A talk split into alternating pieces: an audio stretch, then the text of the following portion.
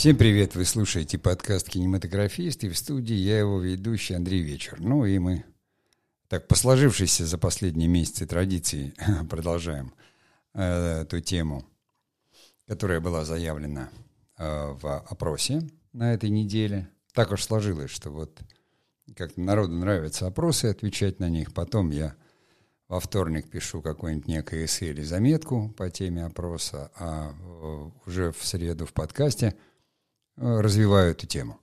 А в четверг в видео я пытаюсь дать какой-то полезный совет э, по данной теме. Так вот, опрос этой недели, он был о авторстве, так называемом. Да? Если кто-то не читал или не видел, я просто спросил, как вы считаете, откуда надо брать сюжеты или истории? Э, нужно брать их из жизни, из других фильмов или придумывать самому? Понятно, что это, ну, просто такой вопрос, это даже не опрос, то есть здесь нет правильных или неправильных ответов. Мне хотелось просто узнать мнение своей аудитории о том, как они вообще воспринимают, ну, вот, скажем, такое там творчество. Более того, здесь надо сделать еще сноску о том, что я, например, разделяю понятие сюжет и история абсолютно точно. И когда я думал, ну, Э, включать ли слово сюжет в сам вопрос или не включать, а просто, ну как вы считаете, откуда брать истории, я подумал, что многие могут не понять, да, слово история будет запутать, добавил от себя сюжеты. А почему я считаю их разными, ну это я уже расскажу в контексте, э, скажем так, э, самого подкаста, вернее, на протяжении подкаста. Ну а сейчас я заканчиваю выступление, напоминаю еще раз, что мы сегодня говорим о авторстве э, в кинематографе или в творчестве. Это все, как говорится, э, вещи такие э, субъективные, то есть здесь у нас, скажем так, не полемика, а может быть дискурс. Но, тем не менее, я считаю это крайне важным. И почему, объясню это уже в самом подкасте. Ну, а сейчас я сделаю паузу, и мы начнем.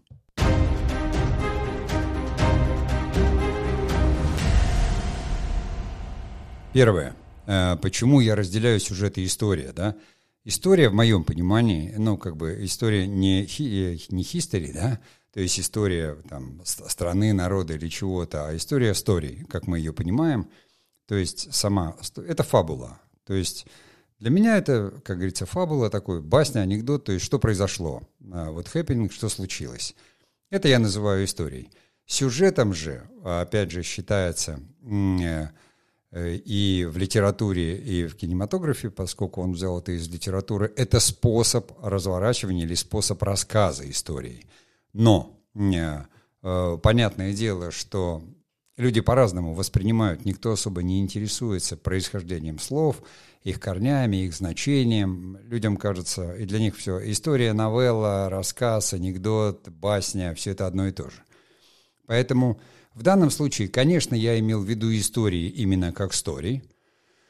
То есть в жизни много мы видим всяких историй, да, и в кино их пытаются развивать. Но напоминаю, что опять же сюжет – это способ.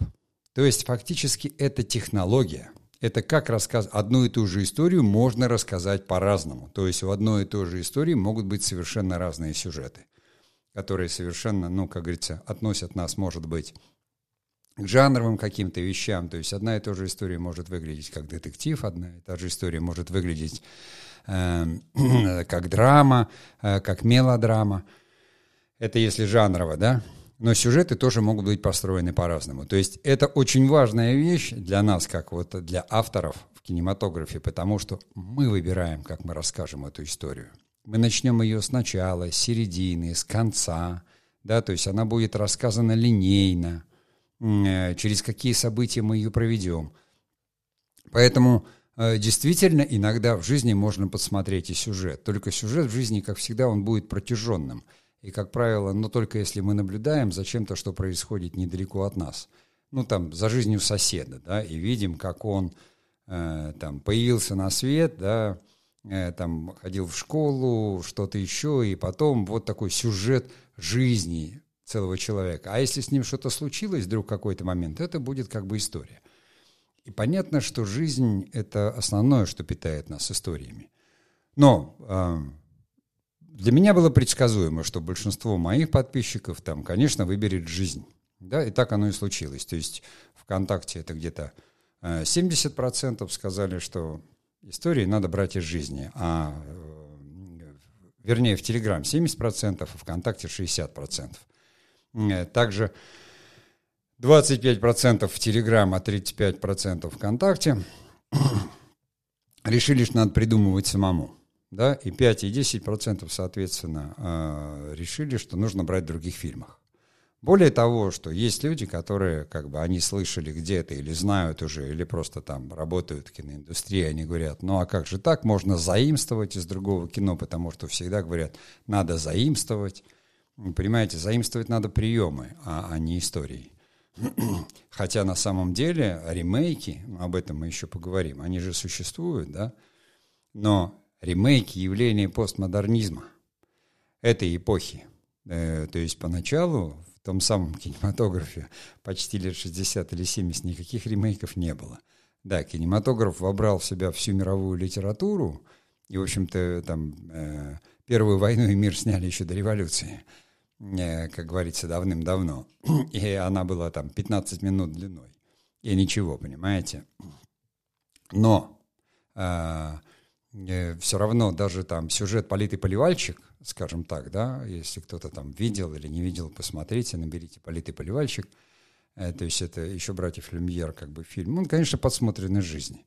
Да, мальчишки хулиганят, и он, понятно, что он эксцентричный, он такой игровой совершенно. Но кто-то где-то когда-то заметил, что если наступить на резиновый шланг, вода перестает идти, а если резко с него соскочить, а в этот момент поливальщик смотрит э, в э, трубку, то он будет, или в шланг, да, то струя ударит ему в лицо, и это будет для кого-то забавно, для поливальщика вряд ли забавно.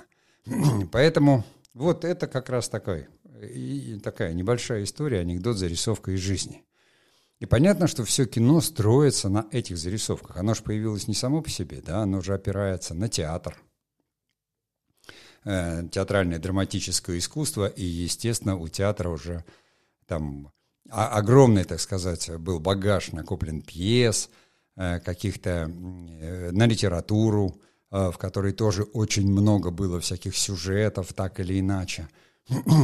Естественно, на живопись, которая, ну, вообще до 20 века она была сюжетная вся. Это уже потом, когда, опять же, там пришел авангардизм какой-то, да, вот эти вот а, модернистские течения, то живопись стала бессюжетной, оставила у себя только линии, формы какие-то, цвета, а до этого всегда сюжет был понятен.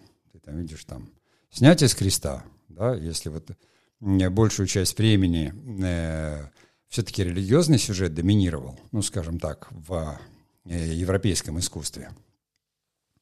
Но там он всегда был сюжет, он опирался на Библию, а Библия — это такая, скажем так, история, в общем-то, если брать и Ветхий Завет, и Новый Завет, э, то там очень много, э, как говорится, всяких историй, всяких сюжетов, которые так или иначе изучались и были, собственно, это, это и был основной сюжет вообще всего искусства до там 19 века когда, в общем-то, само человечество поменялось, пошел вот этот поворот к модернизму, да, к модерну, то есть все стало современным, философы, там, Ницше провозгласили, что вот Бога нет, а есть человек, хотя уже э, в, во времена Возрождения самого, в общем-то, уже на человека обратили внимание, этим эта эпоха и хороша после средних веков, когда сказали, до этого уже считалось там вообще несколько веков, что, ну, эта жизнь, она вообще не важна, она у нас скотская, а вот все будет в раю – и только эпоха Возрождения отметилась тем, что сказала, что эта жизнь тоже ничего, и тогда появились и краски, и картины, и вот все то, что мы знаем, что подарило нам искусство Возрождения. Это такая общая, да, общий сюжет, скажем так, который все время так или иначе приходится повторять там в культурном контексте, чтобы понимать, что кино, кинематограф появился не на ровном месте. Все сюжеты уже были. Появилась просто новая технологическая возможность. Картинки стало возможно двигать, они стали динамические, то есть можно стало рассказывать историю, да, похожую на жизнь, движущимися изображениями. И понятно, взяли из литературы как бы там все сюжетно-композиционное построение, из театра там драматургическое конфликтное, да, из живописи взяли композицию, цвет, цвета еще там сначала не было, или потом он появился, но все равно И вот вам, как говорится, и сюжеты. За 100 там 20 лет наснимали все, что можно и нельзя. Более того, вот в этом периоде уже постмодернизма, э, когда появились ремейки, да, как некие симулякры по, скажем так, по Бодрияру. То есть симулякр это, э, как сам Бодрияр объясняет, Жан Бодрияр, да, философ, он говорит, что это такая, ну, фикция, видимость, видимость, э, скажем, культуры, она с виду выглядит как культура, но на самом деле ничего не содержит. И вот он придумал такое слово «симулякр». Да? Вы можете видеть тому особенности, я говорю, что в последние десятилетия тому примеров кучу. Это такой вот признак постмодернизма, который все высмеивал, отрицал модерн и говорил, что ну все уже, как говорится, открыто, сделано, а что тут теперь? Теперь только вот э, ерничество и, значит, как говорится, плагиат и, и всякие там Э, коллажи и э, все то, за что, как говорится, мы любим Тарантино, да, э, который, собственно, состоит из цитат фильмов, которые когда-то он посмотрел в, значит, в своем вот этом видеосалоне, в котором он работал. Потому что, ну, в кинематографе он, он, наверное, является таким ярким представителем – когда-нибудь, может быть, я отдельно об этом там поговорю, да, у нас, ну, самым таким ярким представителем была Аса Соловьева. Вот это такое кино постмодерна. Э, достаточно мощное и там отверзгающее, отрицающее, поскольку разные культуры, все равно там Советский Союз и то, что было у него до, и там возьмем там та же самая Америка, да, совершенно по-разному. Они могут выглядеть по-разному. Там даже, скажем так, Тарантино, он даже позже появился, чем Соловьев, потому что он там в 94-м, по-моему, в Канах его криминальное чтиво а, получило, да, а, а, там награды, а Соловьев появился там 87-88 год, аса. Вот. Но это уже все равно, э, постмодерн уже шагал там где-то с 70-х, наверное, и в искусстве уже был и присутствовал, да, и просто какие-то яркие, запоминающиеся. В кино фильмы, они появились просто немножко позже, поскольку кинематограф всегда так чуть-чуть, а, как говорится, отстает из-за своей какой-то там медлительности, коммерциализации, не знаю из-за чего, не думал об этом. Но вот тем не менее, э, все равно, как вы понимаете, что это все равно какие-то там формы, да, или виды. А сюжеты, то есть опять же, его можно было пересмотреть. То есть этот сюжет и сюжет, который выглядел бы при модерне, но совершенно героический или истинно, его можно было переснять по-другому. И так и появились ремейки, когда стали переснимать, говорят, ну, это для современного зрителя стали говорить по-другому, картинка другая, это сделаем, но на самом деле, понимаете, это является таким симулякром того фильма или той истории, которая была рассказана гораздо раньше, за 30, за 40 лет до этого, и была сделана именно искренне, а, вот э, в каком-то таком идеологическом, смысловом ключе, вот именно, как говорится, в модернистском, да, когда все идеи были абсолютными э, такими, то есть люди к ним стремились и в них верили. Здесь каким образом нас это как авторов, может быть, касается? Кто-то может ведь там не разбираться, да, в каких-то вещах и считать, что, в общем-то, они не важны и что там усложнять. Ну, как говорится, мы люди простые, да, на, на, на, нам пойдет и так. И, и, в принципе, я хотел бы обратить внимание только на одно, что интуитивно эм, э, мы все говорим, что, конечно, жизнь лучший учитель. Конечно, все истории происходят там, Э, и при этом продолжаем смотреть кино, которое абсолютно безжизненно, нежизненно и вообще к жизни не имеет никакого отношения. Да? Лучшее проявление жизненных фильмов – это «Игра престолов», где вдруг э, автор нарушает все каноны и начинает э, э, фэнтези представлять как реализм жесточайший. И в выдуманном мире какие-то непонятные люди совершенно – вдруг начинают биться за власть так, как будто они в Конгрессе США находятся. И именно из-за этого все начинают смотреть и говорить, да, это, это сломан жанр, но смотрите, как интересно. То есть нам вдруг стало в наше время интересно э, абсолютно выдуманный мир превращать в человеческий. И это тоже магия кино. То есть когда ты можешь действительно, ну там, допустим, э, в театре же это тоже делалось, и даже в Древней Греции там Бог спускался из машины – и что-то вещал. Я уже не говорю про, про всяких фавнов и сатиров в Шекспире в «Двенадцатой ночи». Это всегда присутствовало, потому что э, рядом всегда какое-то волшебство было там так или иначе. иногда оно подвергалось анафеме и говорилось, что это, в общем-то, э, как говорится, невозможно, это там колдовство и в таком духе. А, но в народных сказаниях, преданиях, да, мы все очень, как говорится, знаем там всякую нечистую силу, такую секую, э, очень любим про это сказки, очень любим про это фильмы и вообще там, что говорить, да, царевна лягушка, э, мною часто повторяемая, применяемая, Баба Яга, Кощей Бессмертный, то есть сказка ложь да в ней намек, добрым молодцам урок. Уж в сказках-то, понимаете, все как бы истории, они вообще, мне кажется, там одни и те же. Так или иначе, если, конечно, это не такие не суровые сказки Ганса Христиана Андерсона, э, который их придумал и сочинил, и написал такие мрачные и вообще готические, э, как, как время, в которое он жил в этой своей Дании – Ладно, давайте я сделаю маленькую паузу, и мы продолжим.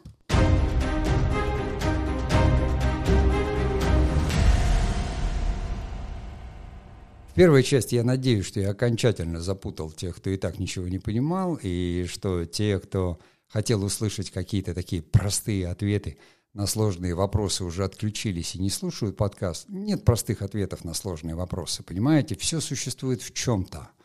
Любая ваша история, ваш сюжет перенесли вы в другой сеттинг, и все, и сюжет поменялся. Взяли Гамлета и из Дании перенесли его, скажем, в Узбекистан. И уже сразу поменяется сюжет, потому что на это будет влиять культура.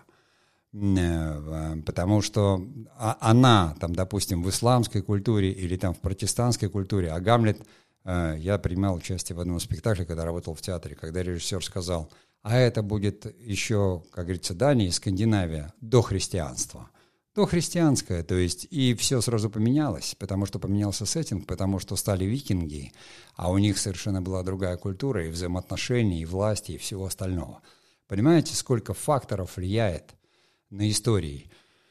Если мы говорим и смотрим на жизнь как просто на, скажем, э, то, что нам представляют истории, тут есть еще один такой момент, который может вводить в заблуждение. Мы же все находимся в разных, э, скажем так, на разных уровнях, да, э, там, возрастных, э, культурных, еще каких-то, образований, то есть много факторов. Вот там, когда я, например, учился, да, и будучи там актером, и потом самым главным считалось иметь жизненный опыт. То есть кинематографист должен был иметь жизненный опыт – служить в армии, поработать на заводе, знать там, как живут простые люди. Понимаете, в кинематографисты можно было взять Шукшина, с одной стороны, приехавшего из деревни, там, да, алтайского парня, а с другой стороны, с ним же рядом тут учились Тарковский, абсолютно, который сын поэта Михалков, Кончаловский, который, да, то есть э, такие богема, богема и такие, в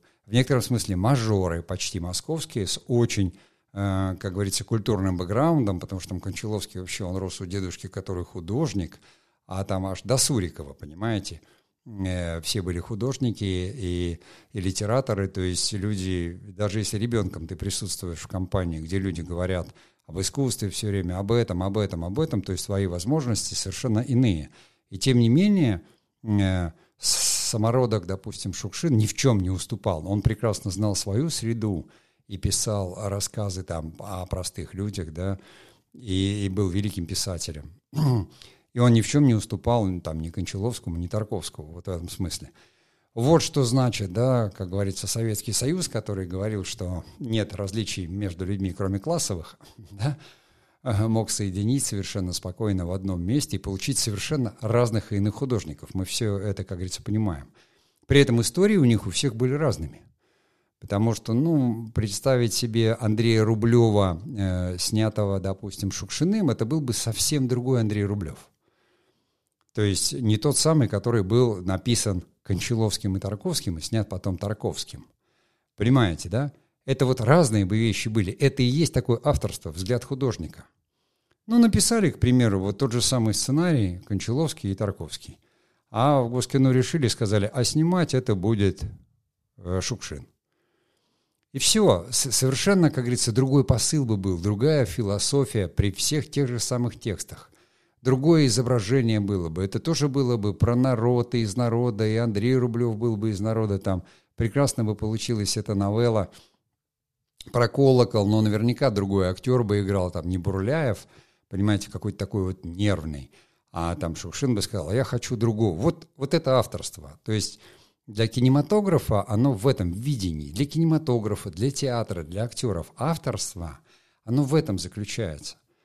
Я об этом, собственно, написал в эссе, как говорится, во вчерашнем. Кто не читал, можно прочитать. Мы по-разному, наши разные взгляды, опыт даже может быть похожий и один. Но взгляды совершенно разные. Это не мнение, понимаете? Поскольку это создается, то это авторство. И здесь вопрос не авторских прав, которые фиксируются, да, и которые продюсер изымает, коммерческую часть авторских прав, чтобы иметь возможность продавать, а за режиссером там вот в титрах или за автором сценария эти остаются все время права. Мы не будем уходить в эти дебри, в эти разговоры. Понимаете? Когда вы что-то создаете, ребенок рисует рисунок, он автор. И ты говоришь, это что? Это дом, да, это мама, это папа, это я. Все, вот это уже есть творчество, есть авторство. Он рисует сюжет. Сюжет, который у него в голове. Дом, солнце, дорожка, мама, папа и я. Мы, это общий сюжет, общечеловеческий. Мне кажется, даже в Африке дети на песке это рисуют.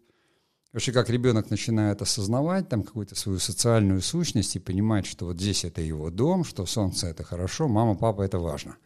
Все, этот рисунок возникает на скале, в блокноте, в анимационной программе, неважно. Это, как говорится, самый главный основной сюжет, который мы давно перевели в смысле, но так или иначе, если его обогатить чем-то, и сказать там, кто ребенок, где родился, в какой семье, да, кто его мама, а папа есть, папы нет, это, и все, вот возникает сюжет, вот вся возникает вот эта вот накрутка сверху, а, которую потом надо подробно и подробно рассказать. Даже у Гамлета мы знаем, кто мама и кто папа. Потому что мама вот она за дядю вышла, да, а папа вот он пришел тут призраком. И что там Гамлет поел до этого, оно, как говорится, непонятно, что ему призраки привиделись. Но мы, мы же, как говорится, воспринимаем это за чистую монету, театральную условность. Ну, кто-то ставит из режиссеров это как галлюцинацию некую, что Горацио не видит, а этот видит, а он спрашивает, ты видишь Горацио? Горацио говорит, вижу, и не понимает, что тут видеть. То есть это уже тоже вопрос постановки, вопрос авторства, понимаете? И поэтому какой бы сюжет ни был или какая бы история ни была, откуда бы вы ее ни взяли, вопрос авторства, он всегда остается, это ваше видение чего-то. Вот э, мне приходилось сталкиваться в своем опыте, когда я говорю, что там э, просят, что ты начинаешь снимать, тебе говорят, там не очень опытные люди, они говорят, а что, вот мы же ремейк делаем, пусть играют так вот, как вот там немецкие актеры играют. Я говорю, не может русский актер сыграть как немецкий. Не потому, что он хуже или лучше, психофизика другая, культура другая. Адаптация вообще, даже нельзя сюжет немецкий взять и не адаптируя его к русской культуре, его снять один в один. Это будет ерунда абсолютно. Только симулякры так вот получаются. Знаете, и люди, они как бы не понимали. Но не понимать это же чего? Это твои проблемы, что ты не понимаешь. Тебе говорят, что не получится. Если ты в это не веришь, ну, ты потом убедишься в этот сам, истратив на это силы, средства там и все остальное. Понимаете, вот у актеров все легко и просто. Актеров учат и приучают сюда. Говорят, ты работаешь с собой, твоя психофизика, ты адвокат своей роли, и даже в голову не придет актер сказать, ну ты вот будешь играть Гамлета, сыграй его как Мел Гибсон в фильме, или сделай как э, там этот самый э, Смоктуновский. Понимаете, для актеров это такое, это как практически оскорбление, потому что каждый актер играет так, как он это видит или чувствует. Это главная актерская территория, туда даже режиссер не вмешивается, потому что это территория исполнения. Режиссер может разводить рисунок, логику пьесы, там менять еще что-то. Это его территория, мизансцена, да, и рисунок. Территория исполнения, территория авторства там, актерская. Вот он сыграл так, вот он чувствует это так – да, кажется, иногда там режиссер говорит, ты здесь заплачь, ты здесь засмейся, актер может сказать, почему? Он обязательно скажет, почему. Потому что у него есть как бы своя такая вот, ну, это нонсенс, да, эмоциональная логика, потому что эмоции и логика — это разные вещи. Но у актера вот есть это свое, ему же надо играть даже и Кощея Бессмертного, и подонка какого-то, и говорит, ты адвокат своей роли, так говорят. Ты должен прожить это, да, раскрыть это. А тебе вот надо играть такую роль, там, как вот прекрасному актеру, да, Гостюхину, там играть рыбака, предателя и подонка, Иуду, по сути. И что теперь? Ты же должен, как говорится, это понимать и найти вот эти все оправдания как бы его поступкам. И ты не имеешь права быть там ничего по-другому. И поэтому, когда тебе говорят, сыграй как этот, ну пусть он и играет. Понимаете, здесь вот авторство, оно незыблемо. Я воспитанный в этом контексте, как бы, а у меня это на все распространяется.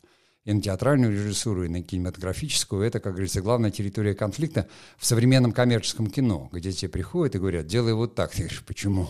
Не логики в этом нет. Если же меня позвали, я это делаю, то я это делаю. А это совершенно, как говорится, не так в коммерческом кинематографе. Категорически не так. Это как художник и дизайнер, понимаете? Дизайнеры говорят, мы про решение проблемы. Дизайнер всегда готов к тому, что заказчик там дизайна сайта скажет, я хочу так. И дизайнер будет ему доказывать, что эта шрифтовая пара не подходит, что так вот там нельзя, а это потом он плюнет, скажет. Хотя из уважения к профессии и к себе он не сможет сделать плохо.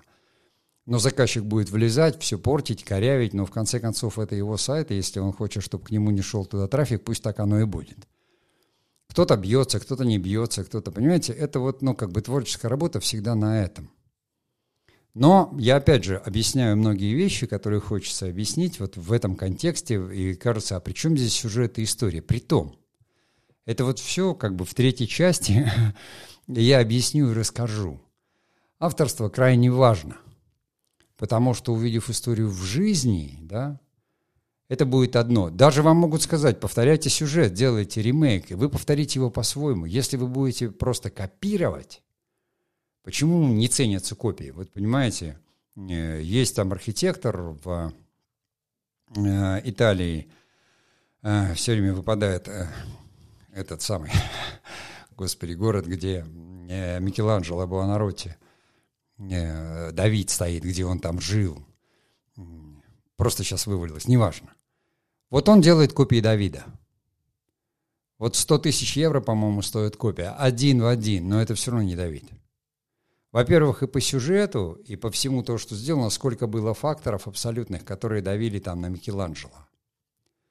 А, огромное количество. И по легенде там и мрамор был испорчен, там где-то сбоку был какой-то уже скол, ему отдали, поэтому это обуславливает позу Давида. И сюжет, который он придумал, да, должен был быть библейским. Но как стоит Давид до или после битвы он, да, как он сейчас готовится, в какую минуту, это он уже там сразил Голиафа или не сразил Голиафа, понимаете? Там куча всего. И вот человек копирует все то же самое. То есть есть люди, которые заказывают «хочу у себя Давида». 100 тысяч евро отдал, ему из мрамора сделали долго, там год он, по-моему, делает один в один. То есть прекрасно копирует. Но это все равно копия.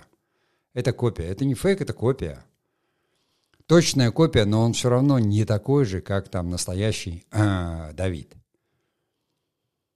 И это совершенно уже другая вещь, которая, ну, как бы, это же не будет творчеством. Ну ладно, давайте я сделаю паузу и уже буду заканчивать.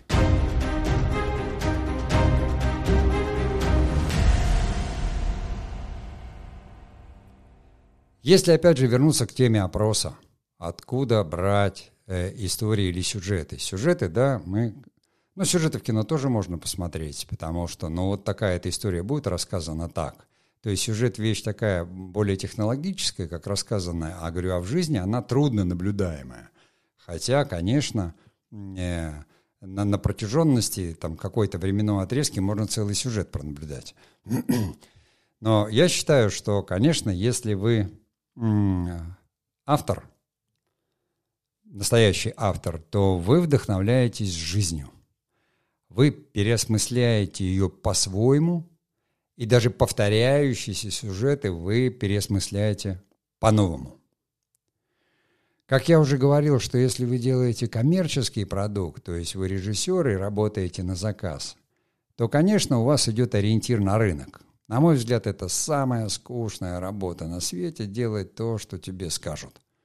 Да? Или вы ориентируетесь на другие фильмы. То есть вам говорят там все время, вот это вот заходит, сейчас комедии заходит, надо там комедию. Вот смотри, вот этот же самый, как вот тут пытались у нас очень плохо повторять советские фильмы, там «Кавказскую пленницу», что-то снимали в, в новом каких-то этих самых э, все, что могли, Гайдая попытались переснять, там испортить, ничего не получилось, да. То есть это вообще, как, это даже не копия плохая получилась, а вообще черти что. Хотя взяли там и актеров современных, и еще какое-то, и народ это совершенно не принял. Но, тем не менее, как вот это происходит в сериальном, допустим, там бизнесе, вот в этом, который сейчас стриминговый, там, конечно, ориентир на вкусы аудитории. И надо сделать что-то, и я не могу сказать, что там нет творчества или режиссеры там. Да, режиссер там как дизайнер работает, то есть смотрит, что человек снимал, что у него получается, насколько красиво, его зовут, есть кастинг там и режиссеров, и актеров, и всех. Безусловно, идет абсолютно жесткий контроль со стороны студии, там, продюсеров, креативных, и истории режиссер там очень сильно в этом смысле скован, да, никто от него там творчество, хотя э, у нас, вот именно у нас, зачастую приглашают людей с авторским бэкграундом, чтобы они привнесли какую-то оригинальность. Но когда они пытаются это делать, начинают всячески их, значит, контролировать, нивелировать, потом говорят, это не так, то не так, финал надо переснять, переделать, что ты, и ты начинаешь думать, вы зачем позвали автора? Затем, чтобы он сделал вам авторское? Или за тем, чтобы потом самоутвердиться и сказать, да я вот у меня он тут наснимал, а я тут сказал и все по-своему переделал. Но это уже как бы такие психологические комплексы тех же самых продюсеров, которые бывают. Мне очень сложно, я коммерческий продукт не делал. Моя попытка единственная, я говорю, которая была ДДЗ, она в общем-то, э, была неуспешной, неудачной, и там после 60 дней съемки я снял свою фамилию с титров и, и ушел с проекта, потому что э, невозможно, когда тебе все время, это как вот вести машину, а тебя дергают за руки и все время говорят, а почему ты туда повернул, а почему ты так, а почему не так, сиди ровно, спина неровная, почему так, на педали нажимаешь, в итоге ты останавливаешь машину, говоришь, садись и езжай сам. Вот и все. Это может быть неправильное отношение, но я уже человек, как говорится, взрослый, вот, и прекрасно понимаю, для чего я, как говорится, годен, а для чего не годен. Э, поэтому, если мне сказать, вот, кино должно иметь коммерческий успех, да не факт. Понимаете, для меня кинематограф — это всегда высказывание, это всегда мой интерес, а понравится оно зрителю, не понравится, получится оно или нет. Если я об этом буду думать, я ничего не сделаю. Э, потому что это в столовой надо думать, что ты сварил большую кастрюлю борща, понимаете, и, и, и продать ее как можно большему количеству там э, рабочих, чтобы они это съели. Э, вот. А так, если мы в жизни готовим, вы же понимаете, да, вам одно нравится, другим другое, вы приготовили, кому-то вкусно, кому-то невкусно. Если вы в ресторан приходите, как вот опять же, там стриминговые сервисы, где человек, он выбирает, он говорит, да я не люблю комедии, я люблю драмы, также в ресторане. А потом тоже можно сказать, как-то невкусно, слишком заумно. То есть все как везде в жизни. Вот и все. И вы также точно должны выбирать. Если вы хотите быть автором, который э, ему нравится жизнь, и он любит переосмыслять жизнь, там и ищите свои истории. Да, а потом подбирайте сюжеты, знает, э, сюжеты это ремесло. Да, их 36 по польти, вы должны их все знать, как отче наш, понимаете, как там, не знаю, э, как гамма в музыке, и понимать, о, а здесь вот такой сюжет, я эту историю так расскажу, эту так, да, эту story, как говорится, вот. И это уже, как говорится, в этом удовольствие автора рассказать по-своему. Знаете, я ту же самую историю расскажу по-своему. Вот театр на этом живет. Вот сколько он будет существовать, сколько будут ставить Гамлета. Пьеса же одна и та же, сюжет всем известен. Да, сюжет, как говорится, о месте. Но, тем не менее, буду снова и снова и каждый месяц и ставить, понимаете, там кино пореже, но снимать, в зависимости от того, там есть. И Гамлет Кимбербеча – это не то же самое, что Гамлет там Мэла Гибсона или, опять же, Гамлет э, Смоктуновского. Э, совершенно разные, и исполнения разные, и разная совершенно э, режиссерская трактовка. А драматургия одна и та же. Никто не меняет, никто не вымырает из Шекспира даже там, как говорится, буквы поскольку классика и нельзя. Вот. А если вы делаете коммерческий продукт, вы ориентируетесь на рынок. Если вы, как говорится, режиссер, который, ну, в Макдональдсе нет шеф-повара, в Макдональдсе есть технолог.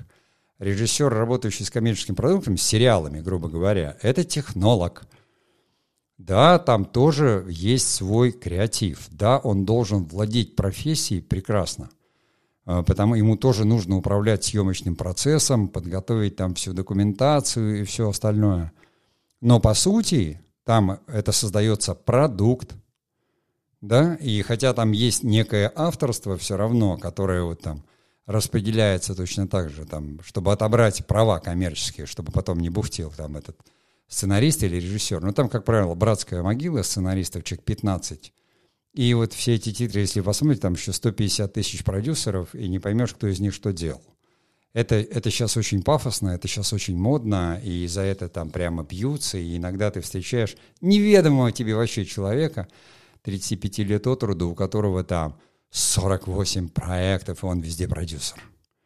Что он там делал, я не знаю. Это я иронизирую, потому что я бесконечно с этим сталкиваюсь, это слышу от других, и я говорю, ну, слушайте, продюсеру фильма один, так же, как и режиссер, ну, там сценаристов, может быть, там два.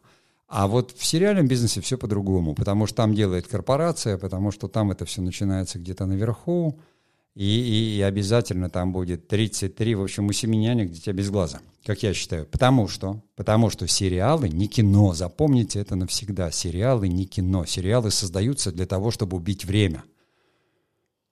А вот фильмы, как говорится, создаются для того, чтобы просвещать. Или, может, там, понимаете, ну, я не очень люблю а, а, слово развлекать и развлечение, потому что что развлекаться, отдыхать надо. Ну, ты посмотришь хорошую историю, эмоциональную, понятную, которая тебя чему-то учит, и это уже, в общем-то, вдохновение для души, как говорится. А сериалы — это убийцы времени. Там главная задача — удержать вас у экрана прилипшим и как можно дольше, то есть продать вам продукт делается для того, чтобы его продать. Нужен он вам, не нужен, вам его всучат, потому что об этом уже позаботились психологи, об этом позаботились маркетологи, все об этом позаботились, и все, вас вовлекут в этот процесс. Поэтому, если можете, сериалы не смотрите. Никогда, нигде, ни при каких обстоятельствах. Потому что это, это жвачка. Даже не для ума, я вообще не знаю для чего. Какие бы они хорошие не были. Ну, в лучшем случае, если с профессиональной точки зрения посмотреть одну серию или полсерии, потому что сюжет всегда можно прочитать, никаких там откровений не будет. После этой жвачки будет другая жвачка, где вам будут показывать, как эту жвачку делали – и, и как это вот все тут красиво производилось и все такое, понимаете. Ну, к сожалению, вот наш мир, он стал сейчас таким, люди на это то ли с голодухи, то ли не поймешь от чего, очень сильно потели, и нам придется очень долго с этого со всего слезать, но человечество не с такого слезало, поэтому надеемся, что это произойдет практически бескровно, и люди разберутся, да, потому что одно дело – то есть люди не в состоянии послушать какую-нибудь там лекцию полуторачасовую, говорят, это длинно, но могут посмотреть там 200 серий или три сезона, понимаете, по 12 серий какой-то мутатени совершенной, только потому, что там все, как говорится, быстро, круто, там ярко, звенит, бухтит, и не знаю. Можете считать меня ортодоксом там или неадекватным, но я честно, мне ничего нет скучнее на свете, чем смотреть сериал. Я устаю сразу даже вот на титрах уже, я устаю, говорю, все, муть, все понятно, смотреть нечего. Вот. Вы можете относиться к этому по-другому, потому что я не знаю, кто из вас чем мечтает заниматься. Может, вы спите и видите себя там сериальным режиссером. И где-то там в жизни подсмотрели эти смыслы или, наоборот, подсмотрели их в кино. вот. Если вы художник, то есть третий вариант, вы художник. К художникам я отношусь с большим уважением. Я сейчас не надо путать автор и художник, да? потому что это немножко разные вещи. Вот, например, Ридли Скотт художник, и его кино всегда новое, он мыслит как художник. Он мог создать там вот на лезвие бритвы, ой, господи, на лезвие, бегущий по лезвию, да, и он создал там то, что потом стало киберпанком вообще – то есть в цвете, в свете придумал, хотя фильм в прокате провалился тогда. И он все время экспериментирует. Э, там Содерберг, художник, который экспериментирует, он по, по большей части сам как оператор снимает и со светом, но иногда он выворачивает такое, что просто, я не знаю, там даже вот э, слишком стар, чтобы умереть молодым, Рёфенса, попытка в сериале, но это на самом деле не сериал, а 13-часовой фильм. Это, ну, просто надо, как говорится, разбираться и понимать. Это сделан э, обычный фильм, только он растянут на 13 часов в стиле Рёфенса. И вот вся его там экспериментаторская эта вещь с цветом, с невероятным, с этим неоном и со всем, там все имеет значение. Это вот художники, я считаю, да. То есть художники, они все время постараются придумывать что-то новое, индивидуальное, они нигде ничего не подсматривают. Они смотрят и вдохновляются, но они смотрят вообще внутрь себя. Они даже не в жизни, не в других кино. Вот под придумывать я имел в виду это. Потому что все остальное, когда люди думают, что они придумали сюжет, ну это ошибка. Сюжетов 36, вы где-то их подсмотрели. Вы родились, вам это все рассказывали. Когда вы подсмотрели в жизни, это уже тоже не придумать, вы можете только переосмыслить. А придумать что-то свое, да, или открыть что-то свое, это как вот, допустим, Шагал супрематизм открыл, понимаете? Это потом мы говорим, ой, а они просто убрали оттуда сюжет, а оставили полностью там перспективу, линии, цвет. Это та же самая картина, только из нее убран сюжет. А перспективу мы видим, как говорится, всю, и все это, как говорится, видим. Понимаете, как много надо вот знать, понимать и разбираться, но в итоге ты приходишь к очень простым вещам. К очень простым вещам. Ну и четвертое, надеюсь, что у меня нет таких подписчиков, а если есть, то они отпишутся уже сегодня и сразу от этого. Если вы просто плагиатор и копируете других с претензией на экстравагантность или эксцентричность, то вы должны знать, что вы копиист и плагиатор. А это уже совсем не творческая работа вообще – но не думаю, что какой-то человек э, нормальный, в твердом уме и в зрелой памяти, как говорится, выбирает это сознательно. Копировать можно, когда ты учишься, да? Художники копируют других стилей, музыканты, пока не найдут свой, они учатся на этом. Но это учеба. Вы здесь не создаете, а вы учитесь. Смотреть надо много. Заимствовать – да. Заимствование – это не воровство. Вот эта расхожая фраза, которую никто не говорил, а придумали от имени там кого-то, что там воруйте и все такое. Это говорят барыги так всегда, понимаете?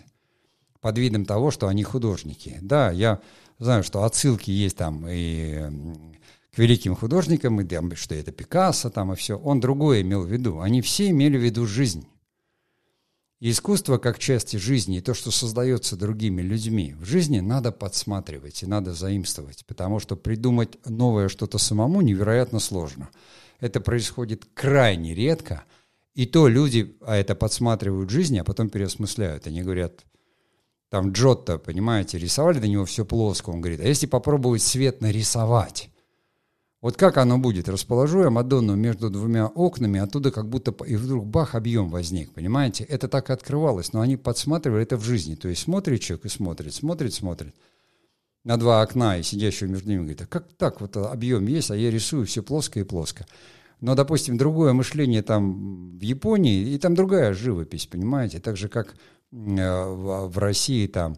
Э, иконография, да, которая была иконопись. То есть тоже другая живопись. Мы в кино это сразу перенимаем и видим, когда картинка плоская. Мы говорим, света нет, ну, ну что они все тут на плоском фоне, плоские рожи, понимаете, плоские тексты говорят и плоские шутки шутят. Это что тогда? Это практически телевидение у нас получается. Плохое. Потому что в хорошем телевидении сейчас свет и качество такое, что там, как говорится, мама, не горюй. вот, и в кино такое не надо. В кино говорят, нет, 24 кадра, нам не надо 60, 120, 24 по стариночке кадров в секунду, нам нужна пластичность, нам нужно, чтобы не видно было, потому что мы работаем со светом, тенью, нам больше отражения важны какие-то, а, а не свет в лоб, как в новостях, понимаете. Кино, оно вот, оно все так. Почему? Потому что нюансы, понимаете? Потому что нюансы эмоций, нюансы авторского к этому отношения, нюансы переосмысления. И вообще я бы вот вообще делал такое бы упражнение, я бы там всем, кто учится, давал бы один и тот же там сценарий, хороший, и говорил бы, снимите каждый свое кино по этому сценарию, ничего не меняя. Вот, понимаете, когда вы берете, и каждый там режиссер свой кастинг, еще что-то, еще что-то, еще что-то.